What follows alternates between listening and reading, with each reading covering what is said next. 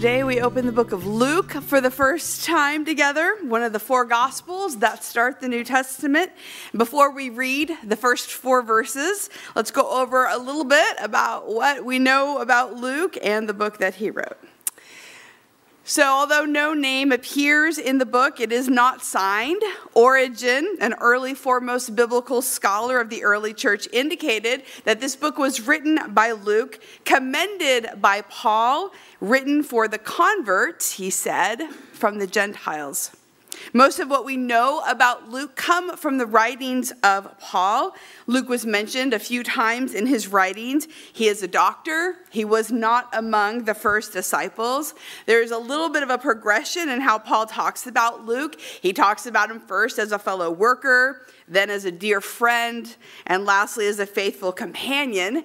As Paul says at the end of his second missionary journey, Luke was the only one who stayed with him. We know for two years, Luke was with Paul in a prison in Caesarea. Many believe that this book was written during that time. Along with other markers, it's believed that Luke wrote this sometime between the year 58 and 63. Now, along with Matthew and Mark, this is a synoptic gospel. Everyone say synoptic. synoptic. Oh, very good. That means seeing the whole together at a glance. Now, John is kind of considered his own composition, but these three present a common story, borrowing a little bit and using from one another and some other sources as they relate the similar events in the life of Christ. We're grateful for this account from Luke, though, because it gives insights and teachings and stories we don't get anyplace else. And because of that, it is the largest of the Gospels.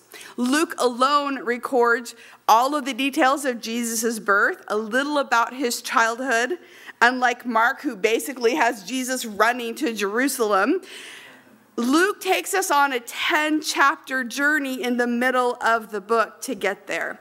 He also adds in the fabulous story about the people on the road to Emmaus who meet Jesus after the resurrection as well as the ascension at the end. Luke is the only gospel that has a sequel continuing the story about the early church into Acts. When scholars refer then to this gospel, they talk about Luke Acts. That's what they call it, because it's considered to be a single work with two parts. So there's a common purpose. When you read Acts, you should be thinking about Luke and vice versa because it forms a whole. And because of this, because he wrote both, um, in terms of verses, not chapters, Luke wins the prize for having the most words in the New Testament. Now, one of the reasons why this is interesting is because scholars are fairly certain, for lots of reasons that you can look up, including that his name is Greek, that he's listed in Paul's uh, writings as part of Gentile leaders, that he was not Jewish. So that makes him very unique among the writers of the New Testament as the only one who does not come from a Jewish background. And because this is meant for all audience, audiences, many scholars believe that Luke is the easiest gospel to understand. But he does have extensive knowledge into the Hebrew mindset and scriptures. How he weaves the birth narrative shows us that the old and the new covenant are absolutely interlocked. That God makes a promise to his people, and that Jesus is the ultimate fulfillment of that promise, and that extends to the church and beyond. So let's just think about a few hallmarks of Luke's gospel. One is that it has a deep emphasis on prayer. Jesus is often going to God in prayer. This models something for all of us and what that looks like. Luke gives a special place to women who are often at the forefront, impacting outcomes with true faith. This is a book of joy. God is praised often in this book. God surrounds humanities and also, Luke talks a lot about the supernatural. He talks about angels a lot. He talks about demons. He talks about the ever present work of the Holy Spirit. Also, Luke loves music. Mary sings, Zechariah sings, the angels sing. Simeon, who blesses baby Jesus, sings. It's a book of music. Luke also understands human nature and how everyone needs God. And the topics that he emphasizes from Jesus deal with issues that every generation care about money, prejudice, sibling rivalry, anxiety, oppression, disease, heaven. He also shows how people respond to Jesus in lots of different ways with doubt, with outright rejection, as unabandoned faith and great joy in the long awaited Messiah. Luke kind of normalizes all of those postures, showing us that we are people who are on a journey and that that's okay. And also, he kind of shows that Jesus isn't trying to build a megachurch. Luke shows how the Lord is looking for those who are sincerely seeking truth, not just people who are going to gather around Jesus in this time. But Luke wants us to understand that discipleship is costly, that we leave everything behind to follow Jesus. Last week at church, I heard about an article from Christianity Today about libraries in our country. As I read it, it took me back to the first library I ever walked into in my little town. Maybe I was four. And I remember walking up the stone steps to this fabulous old two story building.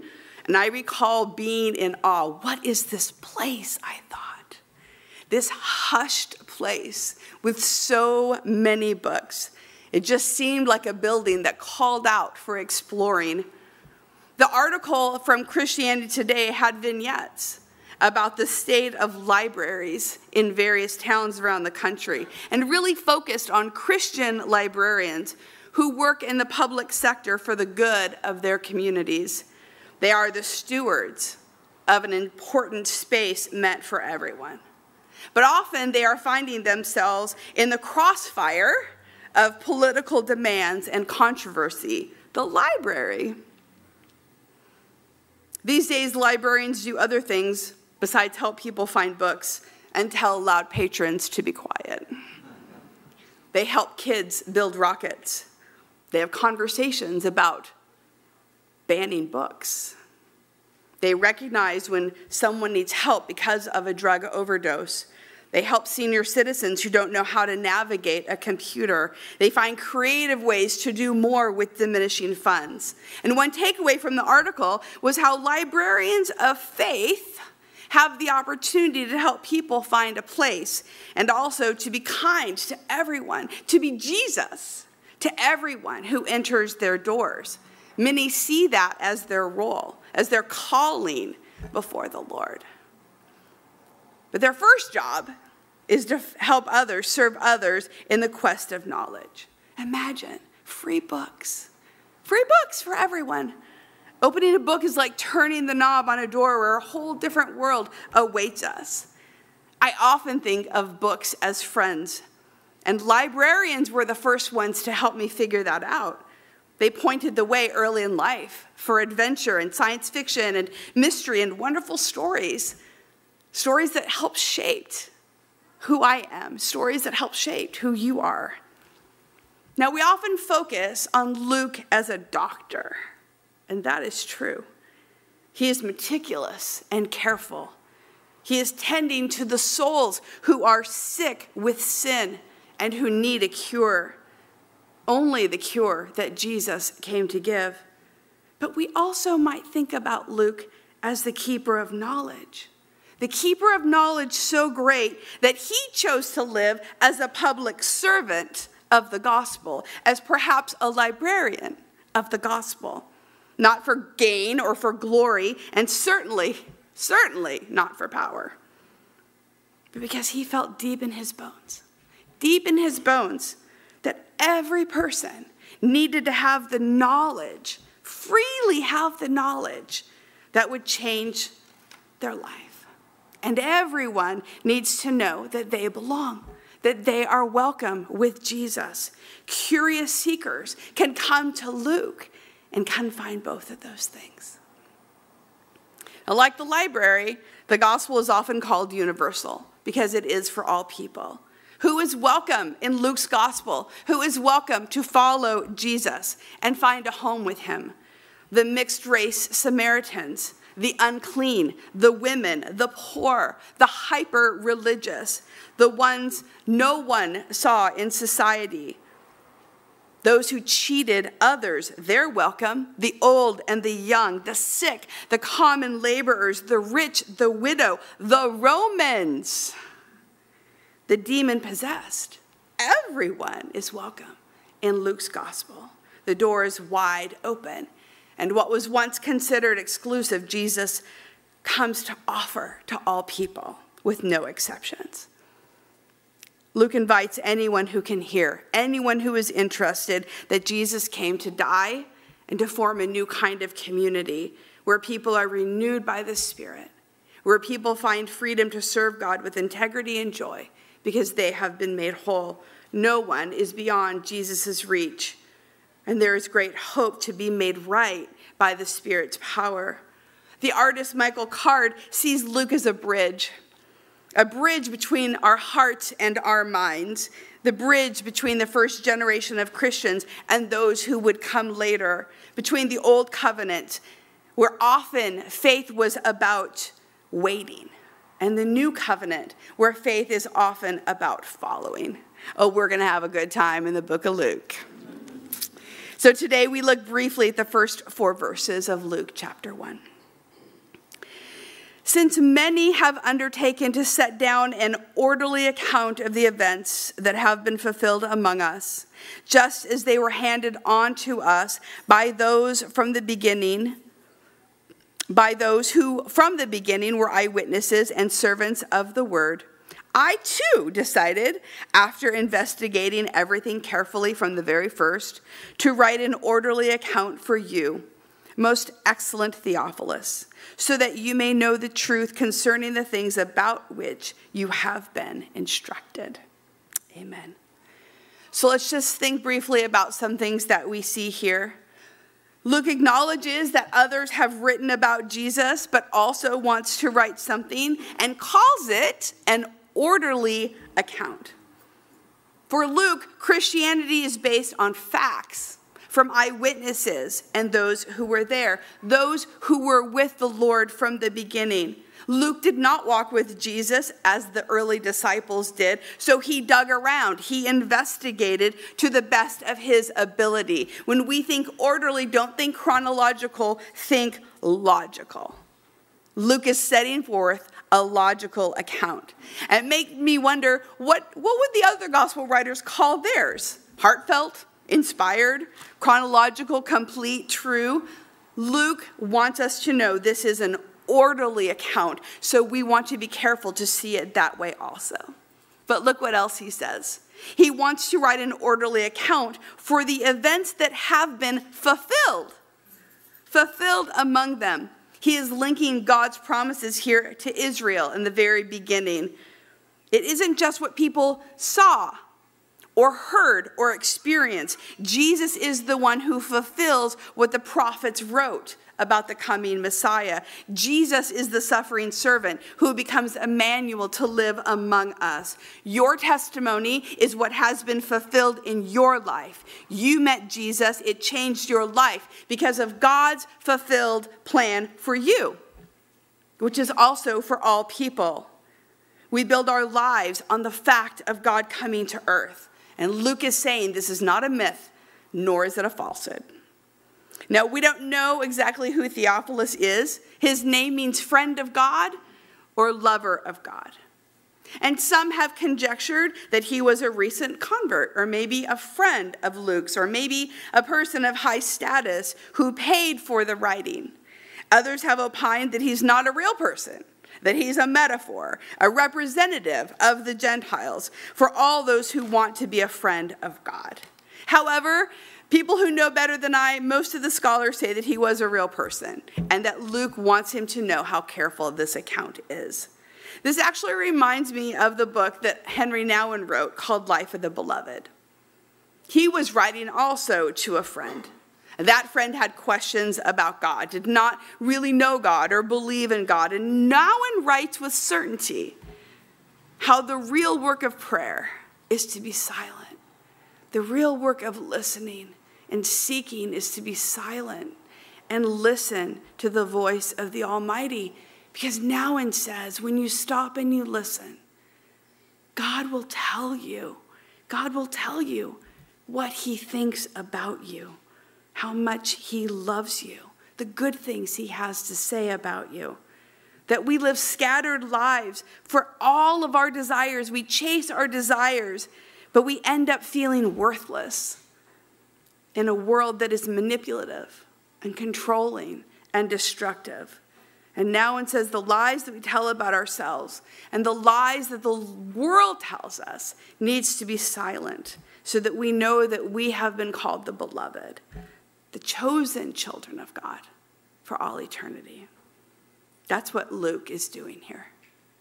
Luke is telling his friend, you also can claim Jesus as your friend and your Savior. Jesus came, Theophilus, so that you can know him as well. Luke wants his friend to know the truth about what he is being taught. This isn't just a history lesson, but an invitation to know how Jesus offers everyone the chance to be part of the kingdom. So here's one takeaway for these first four verses from me to you today. Friday, Mark Bates and I went to go uh, hear Pastor Helen give a chapel talk at Westmont. Oh, so good.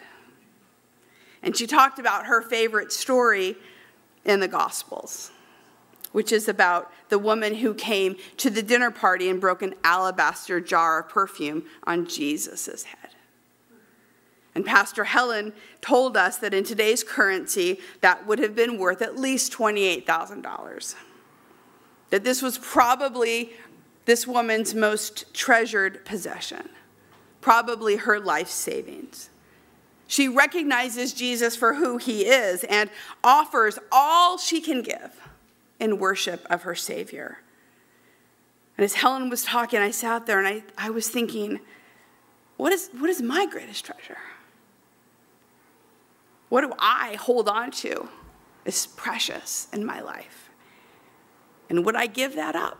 Give that up in adoration to the God who came to earth to call me beloved, to die on the cross for me. The one who gave everything so that I could be forgiven. Do I love him that much?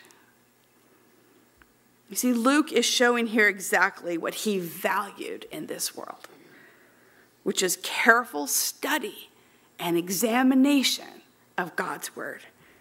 And because of how he lived out this value and poured it out for the Lord, generations of people have come to actually know Jesus.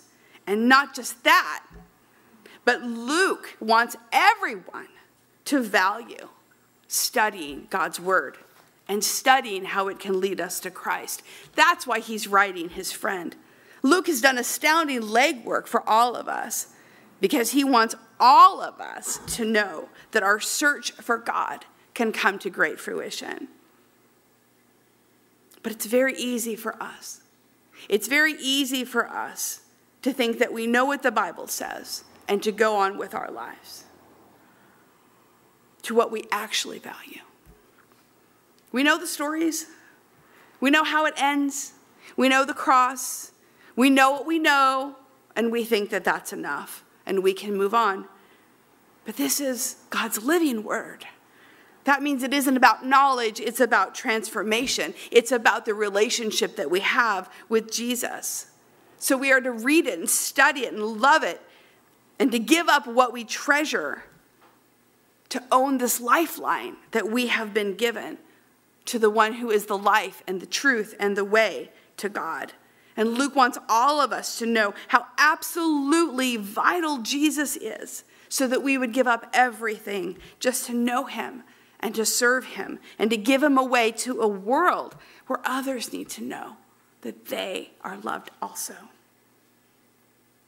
So, thus begins the book of Luke, who is asking his friend and all who would come later seeking the truth. Luke is asking Theophilus, Will you trust me? Will you trust me? Because I have been so careful to write this thing for you and for the church and for everyone who's going to come later. Luke wants us, he says, I want you to have a firm grasp on the living word of God and what you've been instructed. Because I've been careful. I want you to be careful too. This, this is one of our deepest treasures. Perhaps for his own soul, Luke did it, but really, he did it as a love letter.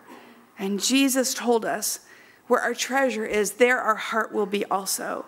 So let's just take a few minutes, a few moments to reflect what that means. The Spirit. Let the Spirit talk to you. Where is your treasure today? Where your treasure is, there will your heart be. There will your actions be. There will your money be. What is your treasure? What can you bring to the Lord as an act of worship? Luke treasured the narrative of the fulfillment of God's plan and spent his life making sure that as many as possible would know and accept the life Jesus offers. So, what are we giving our life for? Let's pray. Thank you for listening. If you would like to learn more about the Free Methodist Church of Santa Barbara, you can visit us online at fmcsb.org. We pray this message has been a blessing to you.